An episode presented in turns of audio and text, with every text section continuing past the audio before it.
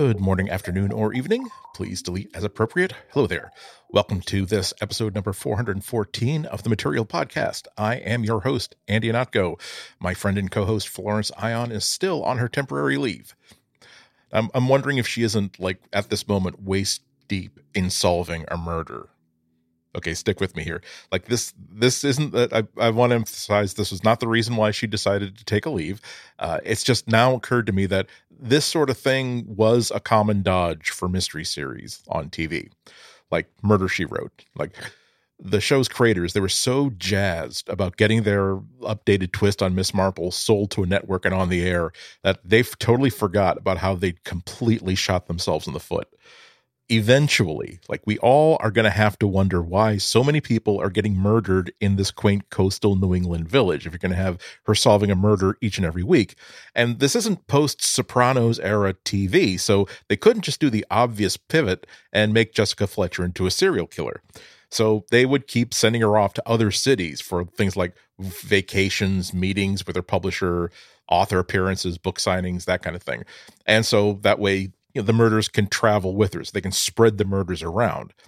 So, and for no reason other than my brain is like a football that bounces in any direction except for the one in which I throw it, it occurred to me that if Flo were such character, she'd be taking a month off to go to some sort of a spa to heal and recover. And then as soon as we've established a colorful group of characters at that spa, boom, somebody dies. And Flo's the sole non-suspect in the entire group. And she's like way too smart. And her training as a journey, as a journalist, it's such uh, an ingrained reflex that she can't help but be suspicious of like the speed with which the chief of police decided to pin everything on the spa's newly hired dishwasher, the, the guy who recently served time in prison on a totally nonviolent charge.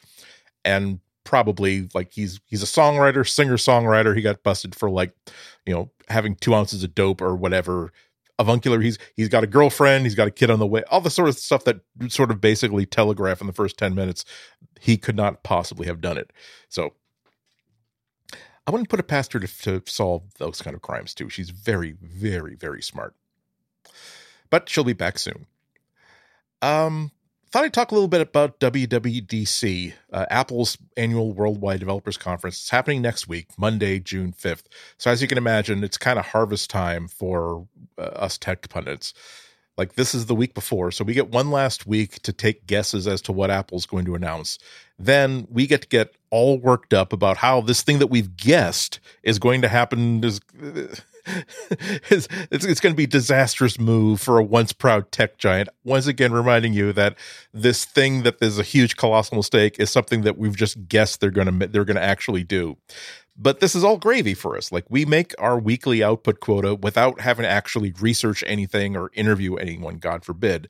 And that's going to sound super lazy, I know. But keep in mind that Flo and I, we often spend days and days and days nailing down a source for a fact that we don't wind up even using in anything we actually write because the source that we actually found was able to confirm to us that this fact was actually nonsense. So it was not a waste of time, but we spent days and days and days on this just so that we now have three hundred words we have to cut out of this thing that we're writing. So give us this. Like it's really, really lovely just this once to walk up to the batter's box and get an intentional walk instead of having to face down these ungodly like breaking pitches or whatever.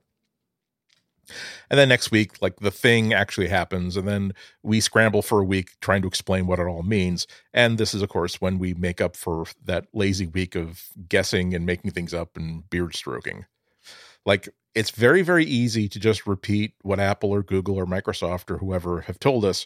And the rewards for doing so are very, very, very real. They they go far, far beyond getting one of those really nice like water bottles and stuff at the at the conference or whatever. But unfortunately, that's not how this job actually works. So we have to do that Lieutenant Columbo thing. Like there's always that one more question, one more thing. And the thing, well, it's, it's, it's very puzzling. There was this one thing that I just couldn't figure out. And so I just kept, you just keep hammering and hammering at it until you satisfy yourself that you're not being made a fool of. And it's something you have to be on guard for because tech companies are a lot more aggressive about controlling the narrative than they used to be. So yeah, they're these, these, it's, oh God, it really is there, there there is there is a need for like a reward at the end of it, and for me, it's going to be pizza on Friday. I'm not I'm not I'm no longer doing pizza automatically every Friday. I try to like save it like once or twice a month, ideally for when pe- when application of pizza seems to be medically indicated, and I think that next weekend pizza will be medically indicated. I'm having Brussels sprouts Friday night this week. Next week, I think it's going to be the full meat lovers. Well, they've probably already heard that. As far as uh, actual announcements for Apple, they're going to show off their new virtual reality goggles, and I'm sure I'll have lots to say about those on the show next week, and I will even figure out how to make it all relevant for a Google-related podcast, I promise. Uh, but that's next week. This week, I, along with a whole bunch of other folks, got access to Google S G E, a k a. Uh, Google Search Generative Experience, a k a we refuse to dignify this dodgy and experimental chatbot feature with a chummy-sounding name. Also, I've got some stuff to say about foldables, things that both the Google Pixel Fold, that folds because they have a screen that, against the laws of God and nature, folds in half, as well as the simpler thing that I kind of wish that people would pay more attention to. But all this is going to happen right after this break. This episode of Material is brought to you by ExpressVPN. I don't know if you've heard, but streaming services like Netflix often have tens of thousands of shows. But depending on where you are, you only get to see a small selection of what's available. It's almost like paying for gym membership and then only using the treadmill. That's where ExpressVPN comes in. When you use ExpressVPN, you can change your online location, which can change where streaming services think you're located. They have almost one hundred different server locations, so you can discover thousands of new shows to watch on Netflix, B B C iPlayer, YouTube, and more. This means that I can watch Top Gear on, U- on the U K version of Netflix just by opening the app, selecting a location, tapping one button to connect, and then refreshing the page to get access. There are loads of reasons to choose ExpressVPN over other V P Ns. The blazing fast speeds mean you can stream in H D with zero buffering. It's compatible with all your devices, phones, laptops, smart T Vs, and more. And ExpressVPN has the added benefit of encrypting your data so you can browse the web securely. So make a smart choice. Stop paying full price for streaming services and only getting access to a fraction of their content. Get your money's worth at expressvpn.com slash material. Don't forget to go to expressvpn.com slash material to get an extra three months of ExpressVPN for free. Our thanks to ExpressVPN for their support of this show and all of Relay F M. So yeah, I got access to Google S G E, or Search Generative Experience, and I've been using it for the past week. Overall, I'm very happy with it. I'm, it's it's fine. It's gear. It's groovy. It's swell. Did I say it's happening? I feel I feel like I've already said it's happening. And anyway, in any event, I'm I'm very happy with it. These are very early days, of course. So at this stage, I'm just glad that the overall concept of, of S G E seems to be a good one. Like, it doesn't change how I use Google search. It adds to it, you know? So like, it's, it's absolutely obvious that the stuff that you're seeing uh, that S G E generated for you in, in, in that colored rounded box is generated by A I. And the stuff underneath that box is absolutely the same as normal Google search, for good and for bad. It does really seem like Google managed to avoid stepping on any rakes or third rails with this, uh, with this first go of it. The central mechanism of Google search is still to interpret your search query and send you to other places on the internet for the facts and the answers, where you yourself can get a get a load of the facts or the information in context, and you yourself can just can decide whether the person who wrote that is a wingnut or not. You don't have to wonder if you're reading some sort of a hallucination of someone who's trapped inside a server box. Uh, the generated text in that box reads as something neutral to just to help you see the shape of those search results. Like, it's not like Bard, it's not like Chat G P T, where the bot seems to be urging you to trust what it says. And there's no flavor, there's no twist you know, on it. It really does try to be as dry and efficient as possible. So it's not trying to get you to, you know, form an emotional or communicative attachment to it. That's, that's one of the problems that's kind of subtle with a lot of these chatbots, because our brains are programmed when we're having a conversation, what we think is a conversation with a person, or whether we're, when, we, when we're using a chatbot that gives us every indication of uh, this familiar thing of having a conversation with a person, it triggers parts of our mental software that's geared towards finding and recognizing intelligence and point of view in the person that we're talking to. And when this is a robot without intelligence, without a point of view, it leads to major, major, major mistakes and misunderstandings. Uh, so yeah, it, it, it works pretty well. Uh, I also don't feel like uh, S G E stole any clicks away from the content on any other websites when I was doing my searches.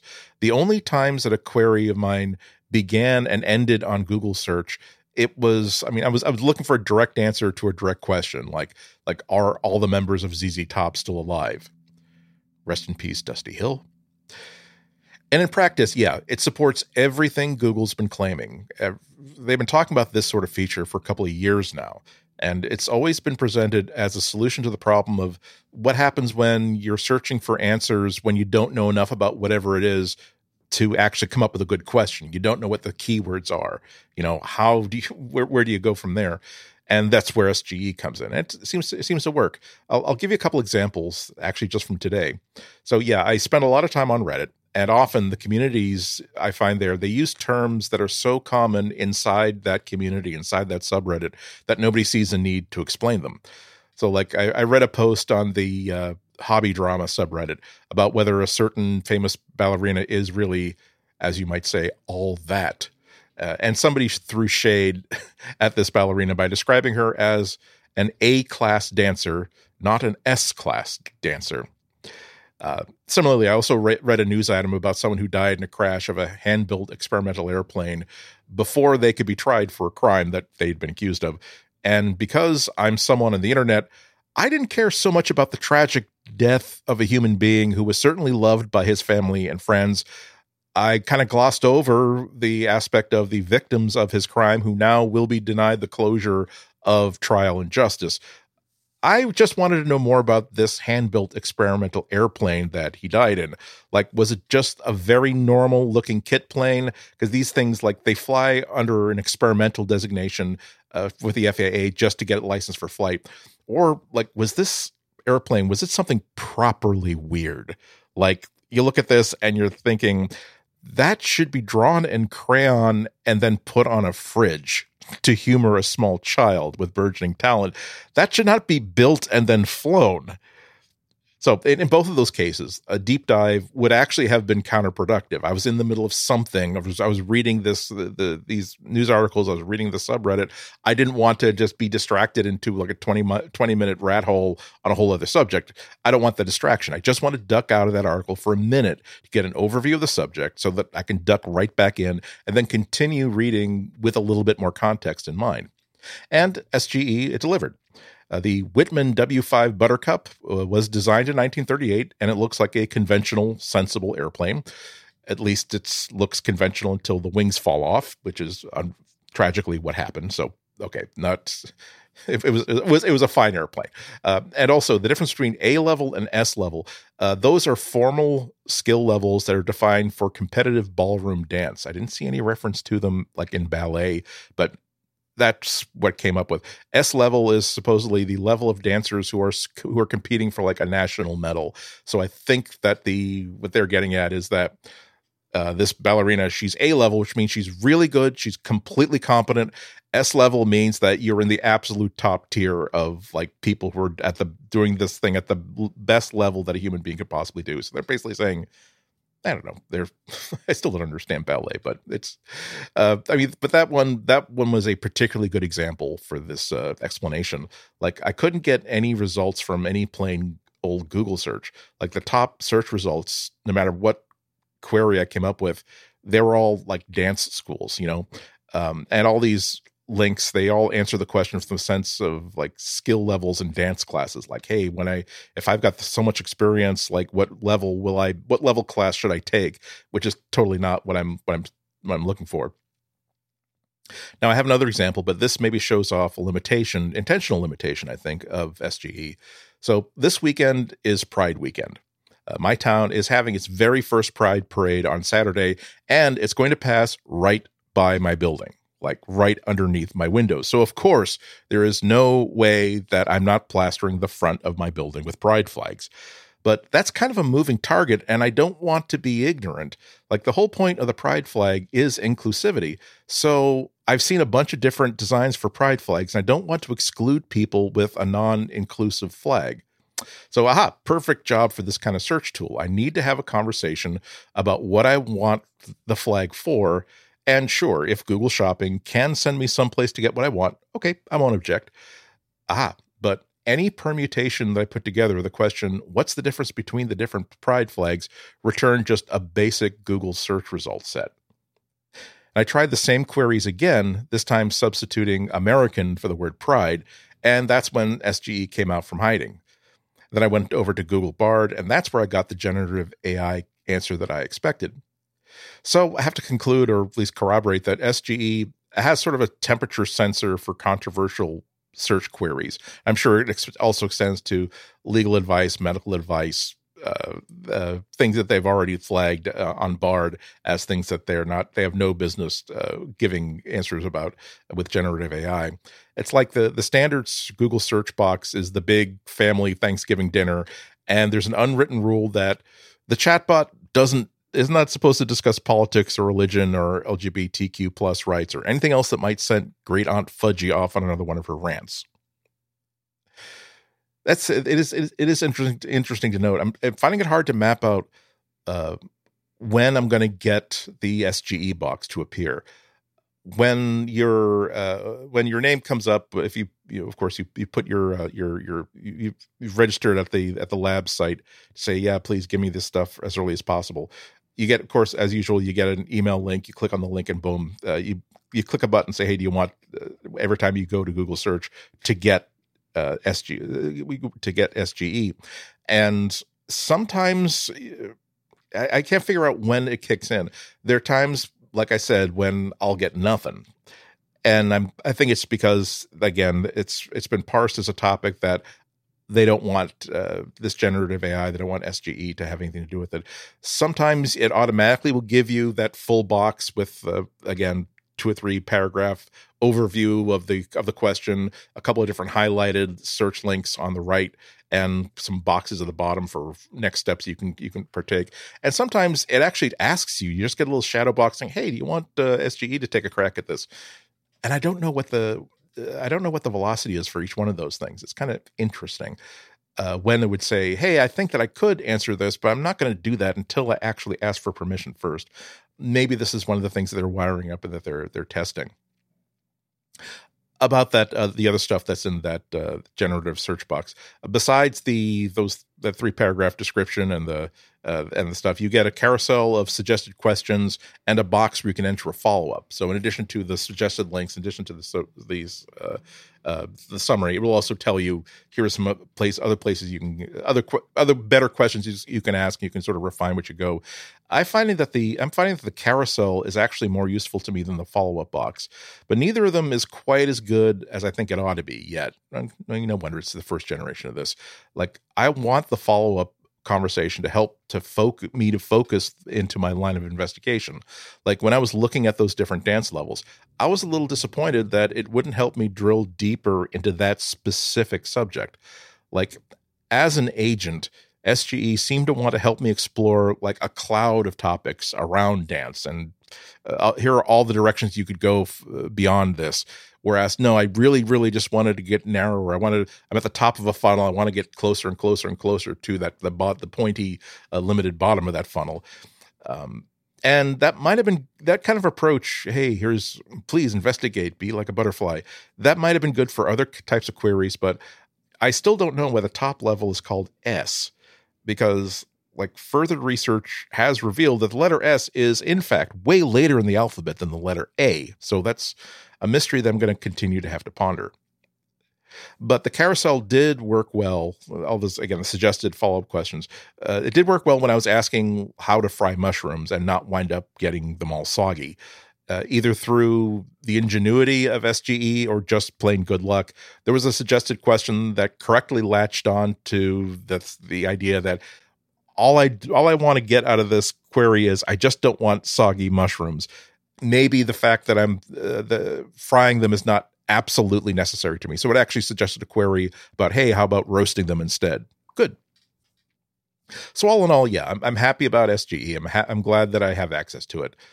I am left wondering how Bard or Chat G P T, for that matter, is going to fit into my workflow. Because, like, S G E, it's a little bit fussy about generative features, you know? Like, you can sort of trick it into writing Python code for you, but it's clearly intended, like, exclusively for search results.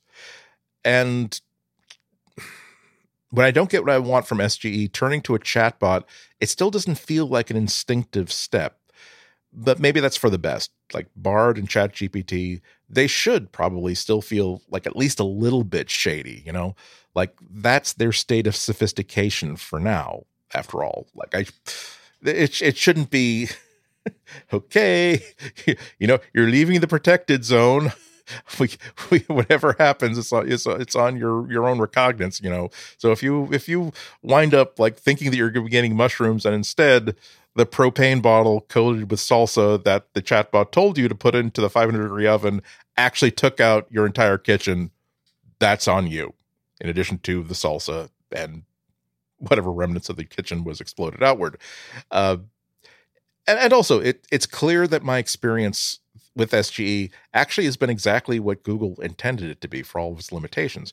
And this, uh, I make this statement based on a page on the Google blog that announced that wider access to S G E.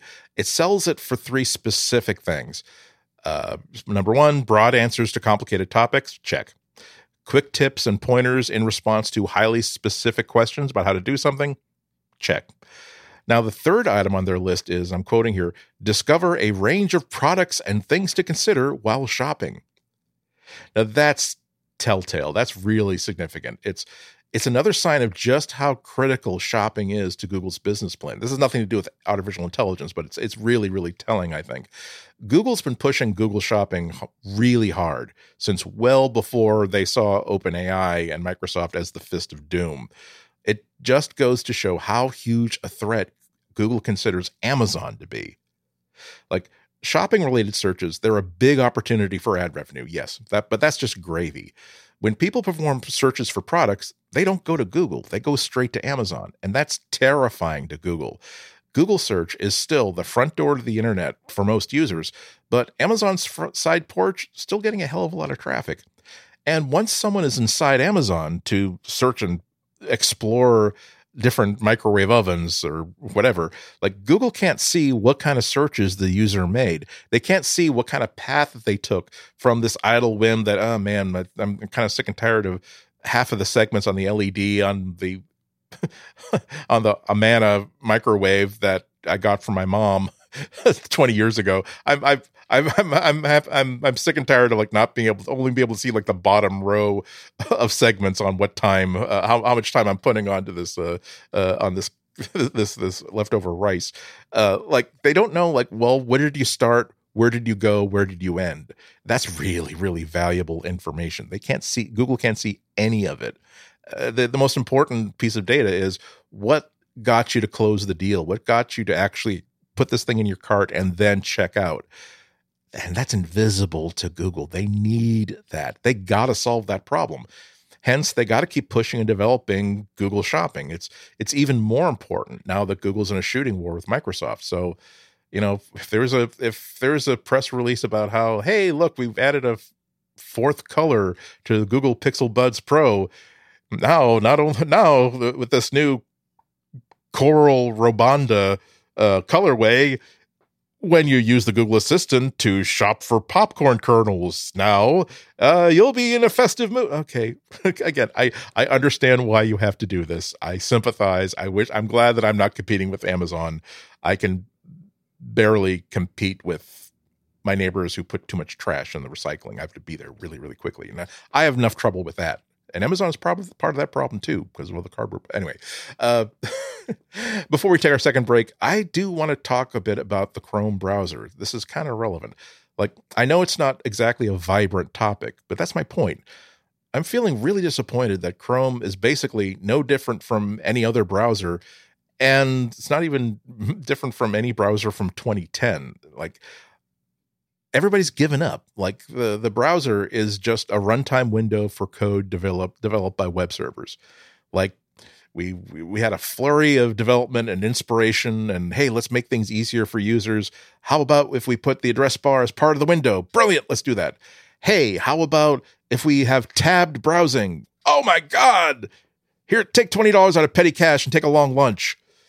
Uh, sidebar? We could have a sidebar with like reading lists. Okay, I'm less excited, but hey, we're we're still moving. Let's do that. Let's do that. And then nothing. Like, did that was that was the point of perfection. Like, I, a good artist knows when to put down their brush, because one more one more stroke, one more improvement to the browser will just ruin everything. It's perfect. It's twenty ten. Obama's president. Nothing can go wrong from this point onward. Let's all celebrate. And we all we all know that that's not quite true. I mean, and why why isn't Google working on this? Like, A I enhanced search, it's nice. And the full Bard chatbot, it's also nice. But is this stuff the transformation of my daily workflow online that I'm really, really desperate for? Here, that it's I'm, this is on my mind because besides uh, Google S G E, I also got access to another bit of pre-releaseness next next last week, uh, a radical new web browser. It's called Arc. A R C, and it's it's Mac only for now. You can go to arc dot net to get on the wait list. That that's your that's your sign that it's free. It's a free browser, but who is funding them? Because if they could get if they could buy Arc dot a three letter domain domain name, even if they had to go for a .net, that's some bucks, man.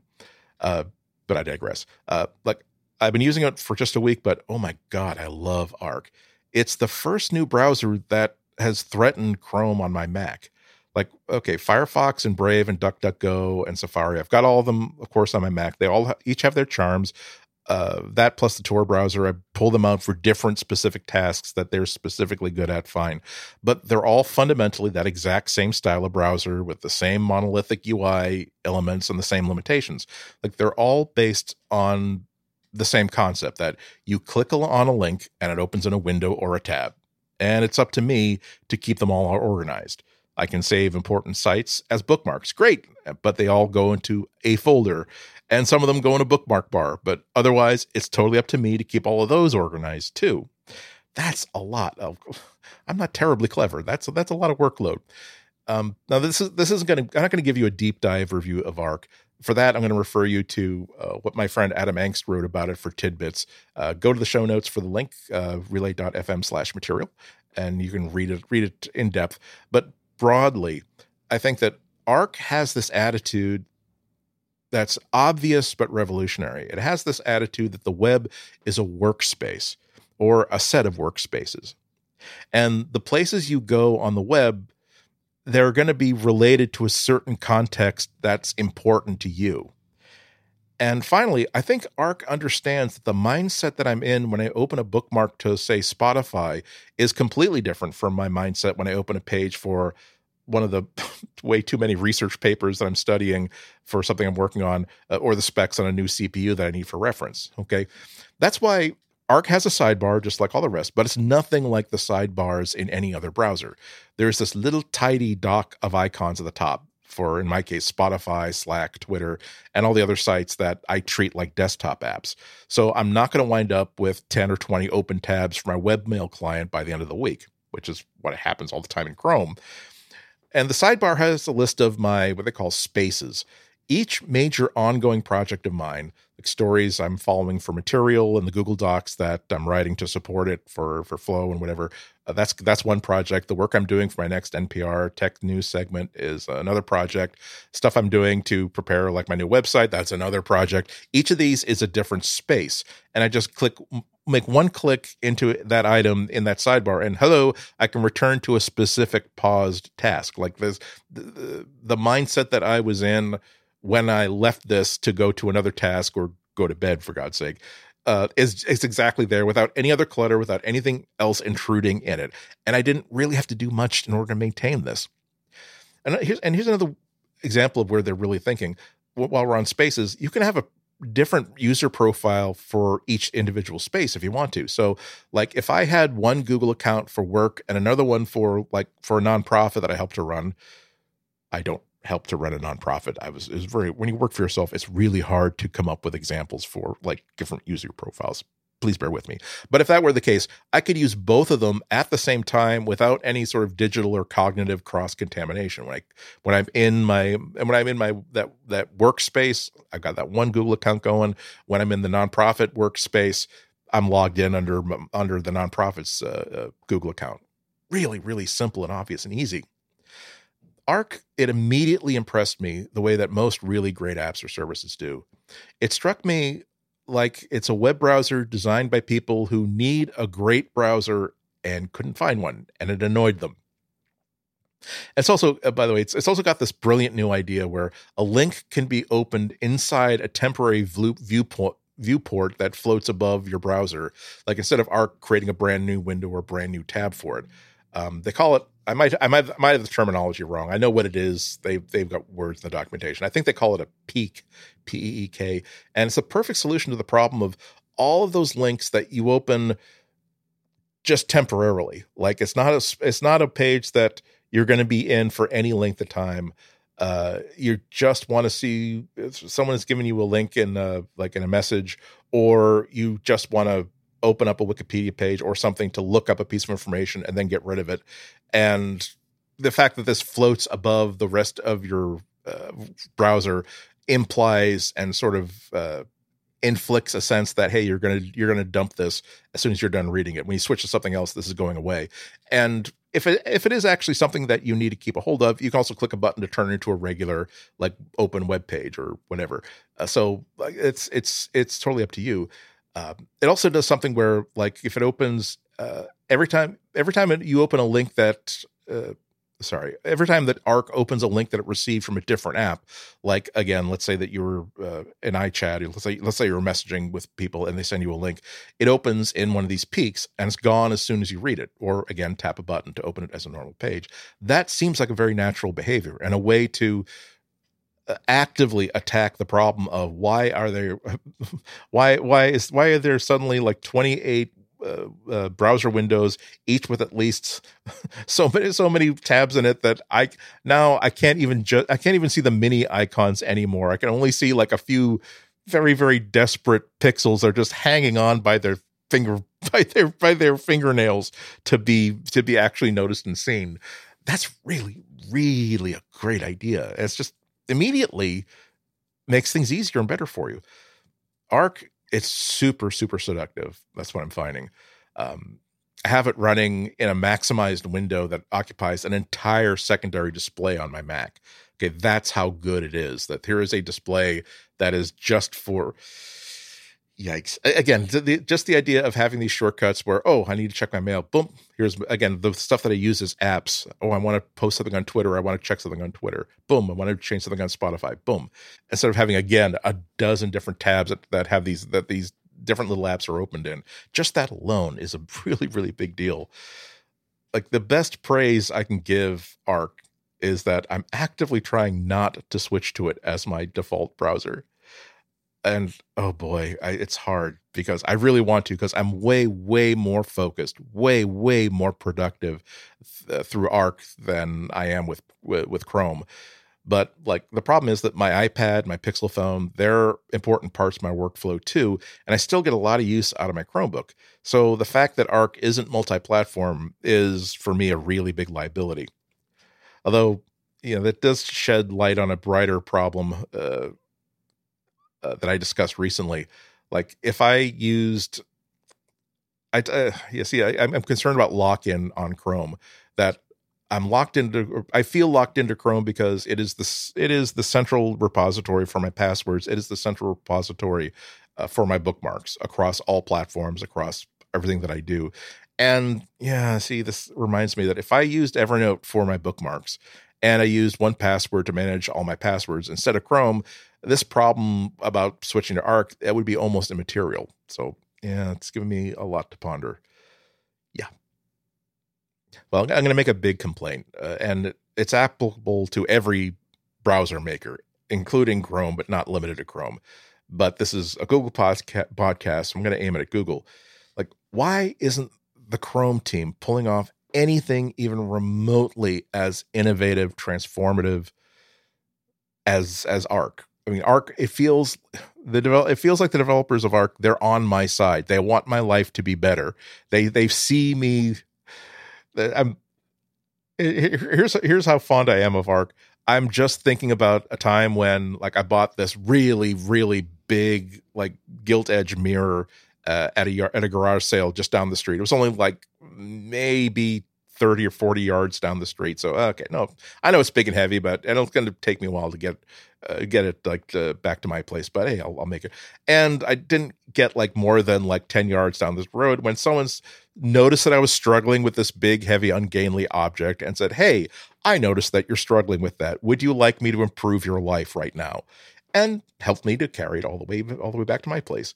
That's what Arc felt. That's that's reminded me of what Arc does. Like, as soon as I started using it, it's like, oh my God, you've seen every every moment of pain that I've had in every interaction I've had with Chrome for the past X number of years, and you found that intolerable, and you wanted to help me. God bless you. God bless all of you. And even if you turn out to be an evil organization that's going to open up this security wormhole that sucks everything important and valuable out of my head, fair. I, I, I still, I owe you a solid. If that's what you want, take it. I'm sorry. It also includes some really, really bad memories from junior high. So tread carefully. That's all I'm saying. Like, Arc, it aggressively solves aggressively solves a host of problems that have been very, very well known for a very, very long time to be affecting every almost everybody. Like, I keep opening new instances of an important site because it's too important. It's it's too difficult, rather, to find any of the dozen instances that I've left open. Once again, I usually have like how many how many tabs do I have open to uh, to to my mail uh, to my webmail browser, but webmail client? Way too many. And I'll I'll give Chrome I'll give Chrome credit for at least attempting to organize my projects and my research drives into dives into these things they call they call journeys, uh, and you can look at them by opening up Chrome's own sidebar and pop, click on the pop up and say select hey show me journeys, um, and it's again credit for having making the attempt, but at best it really is just an I O U for a much much better solution that never comes. Like, as is, I need to set aside like fifteen minutes to a half an hour to examine all of my open tabs and windows and triage them into folders. And, you know, because sometimes there's stuff that I want, that I, I need to save for later, but I didn't save at the moment.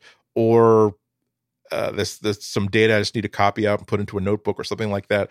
Like, and I have to do this every single time I need to restart my Mac, or like every single time that I'm about to do a live stream or something. And I don't want Uh, the quality of the video or the audio to get, be affected by all the resources that are being tied up by all of these web pages and all of these windows and all these tabs inside Chrome. Like, so I can't really rend my garment and ask, oh, why, oh, why isn't Google interested in innovating Chrome? I'm sure the I'm sure the Chrome team is extremely interested in innovating Chrome. I I think that they're just not allowed to. They're just, they'll never, ever, ever get permission through the, through the bureaucracy and the hierarchy of how slowly Google approves new ideas. I'm sure that usually, uh, this is why I try not to blame like individual engineers at any company for the problems of, of a product that I see, because usually it is a manager that has stopped their innovation, stopped their industry to make things better, fix problems. Uh, but yeah, but we, we know why Google as a company is interested in innovating Chrome. Chrome is already the world's number one browser, and that's by a factor of three uh, over the runner, runner-up. That's overall. And when you limit it to just desktop browsers, they are number one by a factor of four.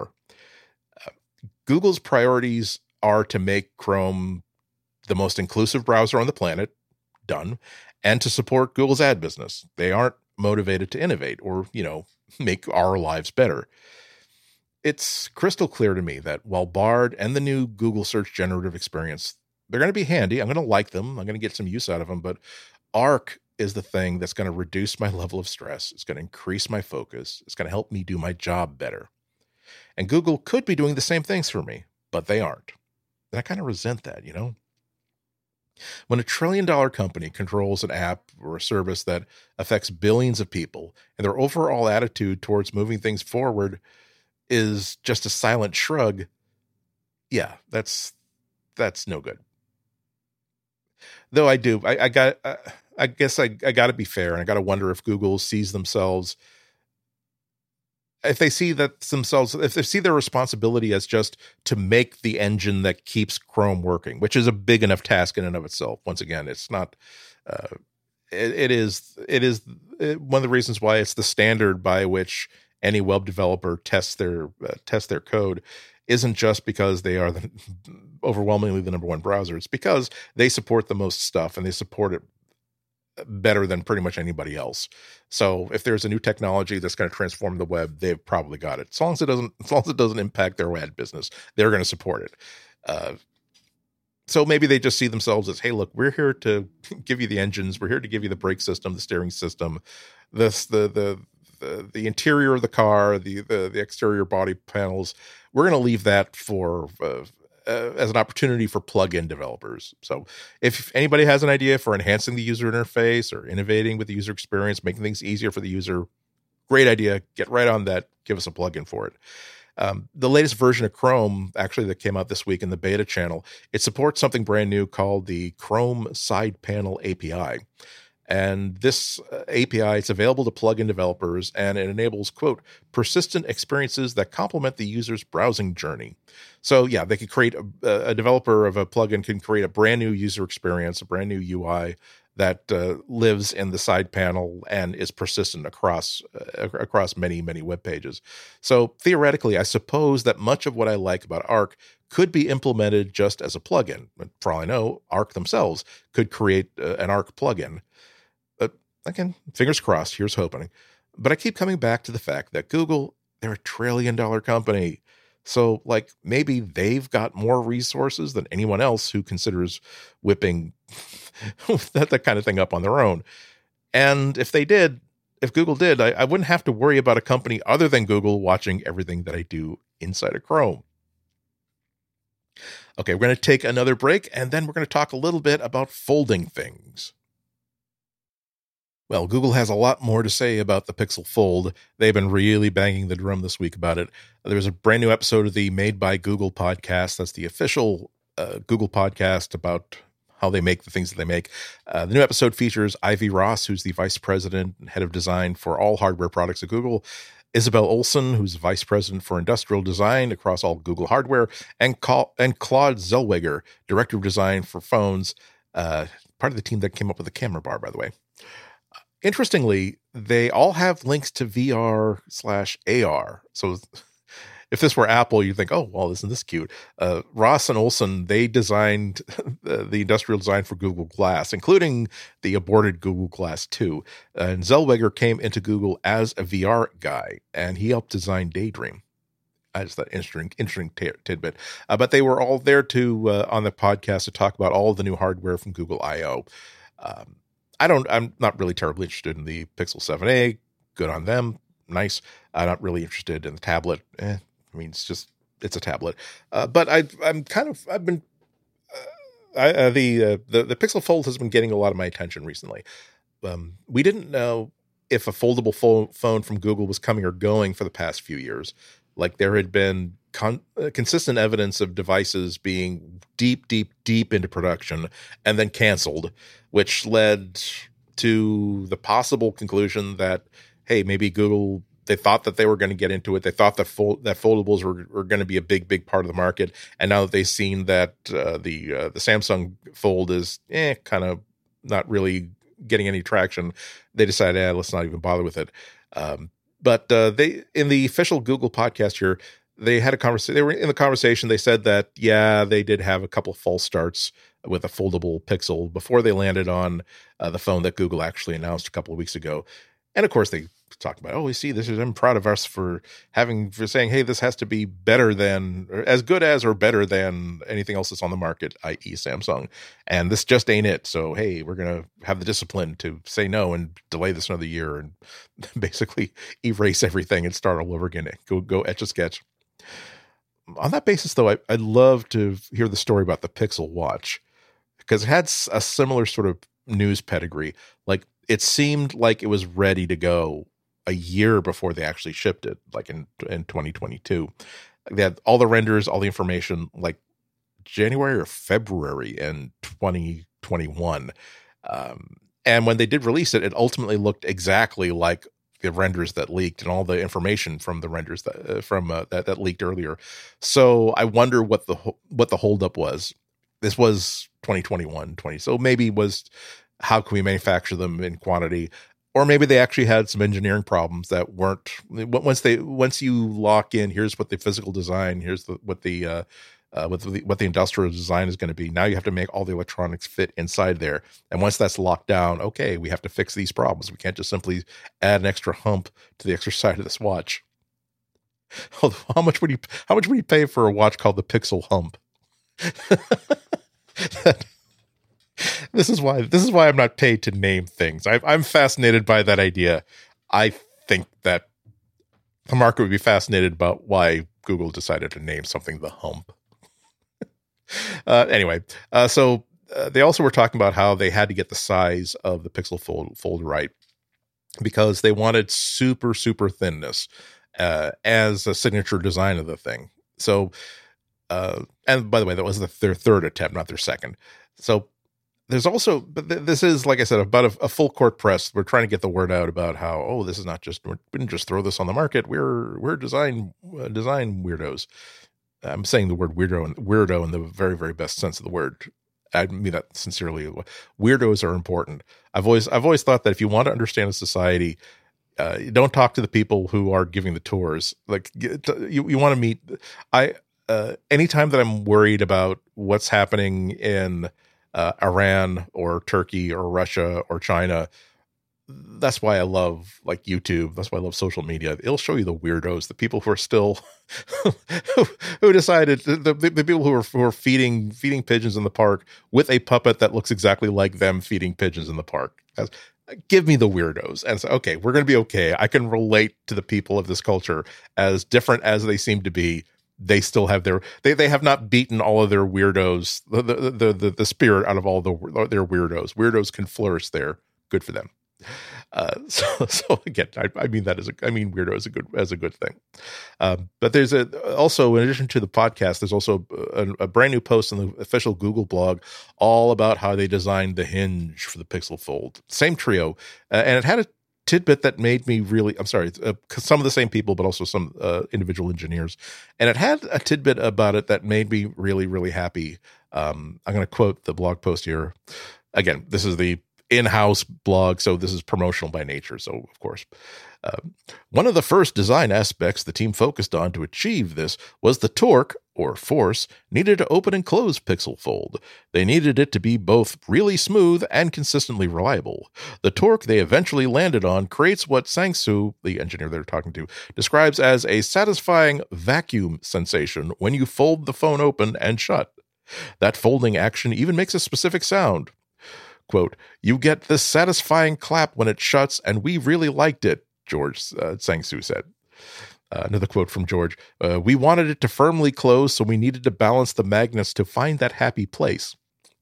And last quote for, from the uh, from the blog post, "When thinking of durability needs, they also factored in people like himself who repeatedly click their pens in meetings." That got my attention and got me a, got a smile out of me, because yes, I can definitely see myself forgetting that this one thousand eight hundred dollars phone isn't a ten dollars fidget toy. I would be opening and closing it occasionally just for the sensation of how good it feels like to open and close it, and, and to hear that click.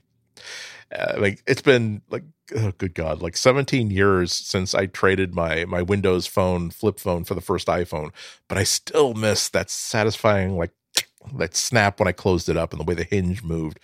Like I, I that was well before fidget toys became like an actual product category, but retroactively, oh, that was such a great fidget toy. Um, but it pleased me uh, most of all because this is uh, this is an eighteen hundred dollars phone. Like, absolutely everything about it should feel premium. Like I, I talk about uh, earlier, I talked about not touching third rails, not stepping on rakes. A third rail is just an inherent danger of the thing, whatever it is that you're doing. Okay, it's not a danger of your creation. It's just something that, boy, it's easy. It's easy to make that mistake. That's the that's the the, the hazard. So don't don't kill yourself over that. Stepping on a rake is, my God, you saw it right there. All you had to do was not step on it, and you would not get thwacked in the middle of the head with a big, big, like, piece of heavy white ash. But no, you decided that not stepping on the rake was not as satisfying as jumping on the rake, and now you're splayed on the ground like that with a big dent in your forehead and no really good excuse as to why you're now concussed. Uh, and that and stepping on a rake with this phone would have been, oh my God, it feels so cheap. It feels so chintzy. It feels like this thing, and you, I, I close it, and the two halves aren't really staying together. There's still some sort of like wobble in this hinge. You have to get it right. Everything should feel premium, especially the tactile feel when you open and close it, because that's something that's going to happen dozens of times every day. And if the opening and closing this thing makes it feel like you're opening and closing the lid of a takeout container, like, that's a lot of times per day to be thinking that I'm a dope who should not be making big ticket purchases without adult supervision. eighteen hundred dollars. But but overall, the, the Pixel Fold, it interests me in a way that the Samsung Fold never did over the past three years. And no, I'm not talking about being interested in actually buying one. Oh, God. No, I, I still can't wrap my head around the idea of a phone that costs as much as a premium or at the very least a high-end mid-range laptop. I sure can't wrap my wallet around it. Like, I remind you, I am a freelance journalist in a rapidly collapsing market. And with the advent of generative A I, like large language models, my financial planning for the future now includes like hanging on to any worn out leather shoes if it looks like the leather might be edible during a future crisis. But yeah, I'm, I might try to get a hold of a loaner Pixel Fold and then daily drive it for a while. I, I try not, especially when it's a big ticket item, I try not to get an editorial loaner unless I have specific intentions to like write about it or talk about it. Uh, and with the Samsung, it's like, uh, what am I going to say that I couldn't, that I don't already know just from fooling around with it a little bit. Um, but this is different. I think that it's good enough to for me to daily drive it for a while. Like, I like that it seems like a normal phone when it's not a tablet. The Samsung, it's just too thick and it's a weird elongated shape. It's, uh, I just have no affection for it, you know? Uh, and I admit that I, I haven't actually held a Pixel Fold yet, but the Google Industrial Design team religiously, and all these these P R things they keep doing, they religiously keep citing things like passports and Moleskine notebooks as their inspiration for the form factor. And that, and plus what I've seen in the pictures and the measurements, that seems like the right answer to me. Like, that seems like the, a good size for it. I so I'm, I'm encouraged, but that said, I really wish the industry weren't so gung-ho and fixated on folding displays that they've become blinded to the idea of, I don't know, something that's a lot simpler. Like uh, just two conventional displays separated by a hinge and a slight gap. This technology has been available to us since the advent of the display and the advent of the hinge, the hinge having preceded the display by quite a number of decades. And yet we seem to have skipped right over that. We don't. There, there are a couple of experiments with it. Microsoft came out with uh, before their their Pixel Duo, uh, excuse me, their uh, uh, before their Surface Duo. Uh, uh, they experimented with uh, with a uh, device called Courier that also was well into development before it got canceled, and it looked fascinating. It looked like something that really might have moved the needle. Something that went beyond simply, you used to have just uh, ten square inch or thirty, whatever, thirty square inches of screen. Now you have sixty square inches of, dis- of display. Hey, it went beyond that and became a new paradigm. Just like the mouse was much more than a replacement for the arrow keys when the Macintosh was was uh, was released. Okay, it's an entirely entirely new idea, entirely new way of thinking about this mobile de- mobile device, and I'm just sorry that they didn't. No one seems to be be going on about it. Um, it's simpler. It's it seems like it would be a lot cheaper. Definitely would be a lot more durable, and to me, it really is just as interesting. Like, yes, unfolding a phone into a single uninterrupted display, like with the Pixel Fold, that's, a, that's one ideal. But two displays, two separate displays separated by a gap and a hinge, that would just deliver a bunch of bunch of similar advantages. Like the idea of a computer with the form factor of a book, it's familiar and it's powerful in a way that a single folding display isn't.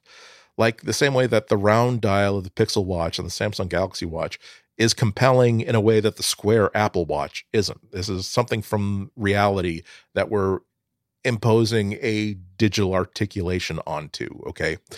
Um, it's a form factor that we're programmed to respond to, you know, a book. And it lends itself very naturally to many different workflows. Like you have uh, uh, one app spread across two screens, you know, where you have like you're, you're going through your emails. The left screen is a list of your emails. Tap on one of them, and it opens on a full display of uh, on the right screen of the actual message. Uh, or like you're working with two apps at the same time. You got like uh, a, I I could easily see myself. I've got a web browser on the left hand screen with uh, a report or a P D F or something or some information that I need to read. Then on the right, I've got my notes app open so I can record like the good stuff, the stuff that I actually slogged through those eighty pages in order to get. On and on and on. And And of course, it's absolutely what I want in a book reader and a, and a version of the Kindle app. Finally, it just, I like the idea that delivers the same opportunities for a, a physically transformative form factor as like an actual folding display. And it's the idea of a transformative form factor that I've been kind of hungry to see manufacturers really play with. The idea of a transforming piece of hardware, that it's not only a, it's not only a laptop, okay, a, a, a desktop that's not only a desktop, a phone that's not only a phone, that when it, when it's more uh, that the the this uh, piece of technology that you paid a lot of money for, when it can serve, when you're in a situation where it serves you best that it be like a laptop, it's a laptop. When you're in a situation that serves you best to have something that's more like a tablet, it's a tablet. When you have, when you're in a situation where uh, an easel uh, is going to serve you best, it can become an easel. This is uh, this is one of the reasons why I still get so much use out of uh, uh, out of my Chromebook, that it has that one hundred eighty degree hinge. Uh, Uh, that uh, it's it, it's diner deployment is the best example, where I, I order and I've got it like spread out like a laptop, and I'm just doing work or checking email, and then my order arrives, and now I just want to like read the comics or I want to like watch a movie, so I now fold it into an easel configuration so it's not taking up, so that my uh, the space right in front of me is taken up as it should be by pancakes and bacon, and it's got this, and it's just uh, presenting what it wants to be. And the idea of having a vertical screen for display and a flat screen on the surface of your desk or the table that's just for user interface, like controllers and stuff like that, that is also really, really compelling. And I really want to see what people could do with that. And it's also, like I like I suggested, it's a way to get the prices of these things down to something that maybe wouldn't cause me to feel my father's disapproval from beyond the grave if I were to buy one. Okay, like these folding displays from Samsung, they're super expensive just as a component. And, you know, phones are phones, mobile devices are mobile devices. If you bust it or you scratch it or you crack it, replacing them is an all or nothing proposition. And once again, it's a hugely expensive component. Whereas if you have two displays, they're cheap to begin with, and replacing one is not that difficult. Um, I've, I've, I mean, I've even wondered what it could be like if, like, um, Samsung and Apple both have small tablets, like the like the iPad Mini. Would these companies have to actually create something specific, like the like the Microsoft Courier? Well, here is here are two screens that are physically built together with a hinge between. How about if you could just optionally buy a case that you could that uh, like a book a bookcase? I've named the product for you. A bookcase that you put, you buy, if you own two of these uh, mini tablets, you you sock one into the left side of this case, the other the right side, the, the other the right hand side of this case, and they see they sense each other's proximity. And if they see that, hey, look, we're together in one of these certified cases, we are now going to act like a book device. We're now going to act like an easel device. You know, we're we're we're going to be connected together and have all these transformative experiences that are supported by Android and that would be supported by Apple if they were more on the ball about uh, about touch computing than than they seem to be. The only experiment we've seen actually with this kind of for real, like folding machine, two screens separated by a hinge, is the Microsoft Surface Duo. And yes, it's technically an Android phone, but it's a really weird dialect of the mother tongue. Also, it's reliant on Microsoft keeping it updated. And yeah, they're not doing that. It was a, it was huge news when Android twelve L finally came to uh, uh, to the Duo. And that was like after the release of Android thirteen. So they're not, they're not really showing a whole lot of enthusiasm for it. Um, and okay, I will admit that, okay, Microsoft wants fifteen hundred dollars for the Surface Duo two, Duo two, Duo two, uh, for the current model. Okay. That's not exactly cheap. I would be hoping for twelve hundred bucks, a thousand bucks, like twice twice the cost of a mid-range Android phone. I would be hoping for, so twice five hundred dollars or six hundred dollars. And so yeah, that's more than that, but it's still a lot less expensive than eighteen hundred dollars for uh, the Pixel or the Samsung. And like I said, replacing a screen when it breaks is going to be much much cheaper than on a foldable. But here's but here's a piece of news that got my attention real quick, and here's why I'm talking about it this week. Uh, an ex-Microsoft engineer is trying to turn the Surface Duo into something close to what you might call a, a Pixel Duo. He's developing a custom ROM as well as a port of stock Android for the Surface Duo. Uh, he announced the project uh, this week or last week uh, with a tweet and a video that boldly, maybe or maybe just uh, demonstrating hubris, dis- declared a Pixel experience. He actually said a Pixel experience on the Duo. Uh, nothing less than that. Um, now, the port, it's in its early stages, but it supports the Duo's unique set of foldable postures. You know, again, is it is it closed? Is it open? Is it folded all the way back? Is it, you know, open like a book? Is it flat on the display? And it's based on Android thirteen, which already would put it well ahead of the twelve uh, Android twelve L that Microsoft uh, finally shipped. And it also, the way this, the way this is constructed between this uh, custom ROM, uh, you could flash and uh, and the custom version of Android, it means that updating it to fourteen and fifteen and beyond would not be terribly difficult. Uh, certainly not as difficult as browbeating a micro, senior Microsoft executive into investing human power into supporting something that they seem to have already forgotten exists. I mean, this put that all together, this is something that I want. Like, it's really disappointing. It happens time and time again. Like, when an industry starts off creating a brand new product category, and there's a, a flurry of initial experimentation and innovation, when they throw out, this is something brand new, we don't have to be belabored, we don't have to be encumbered by preconceptions and pre-existing designs. We can create something brand new.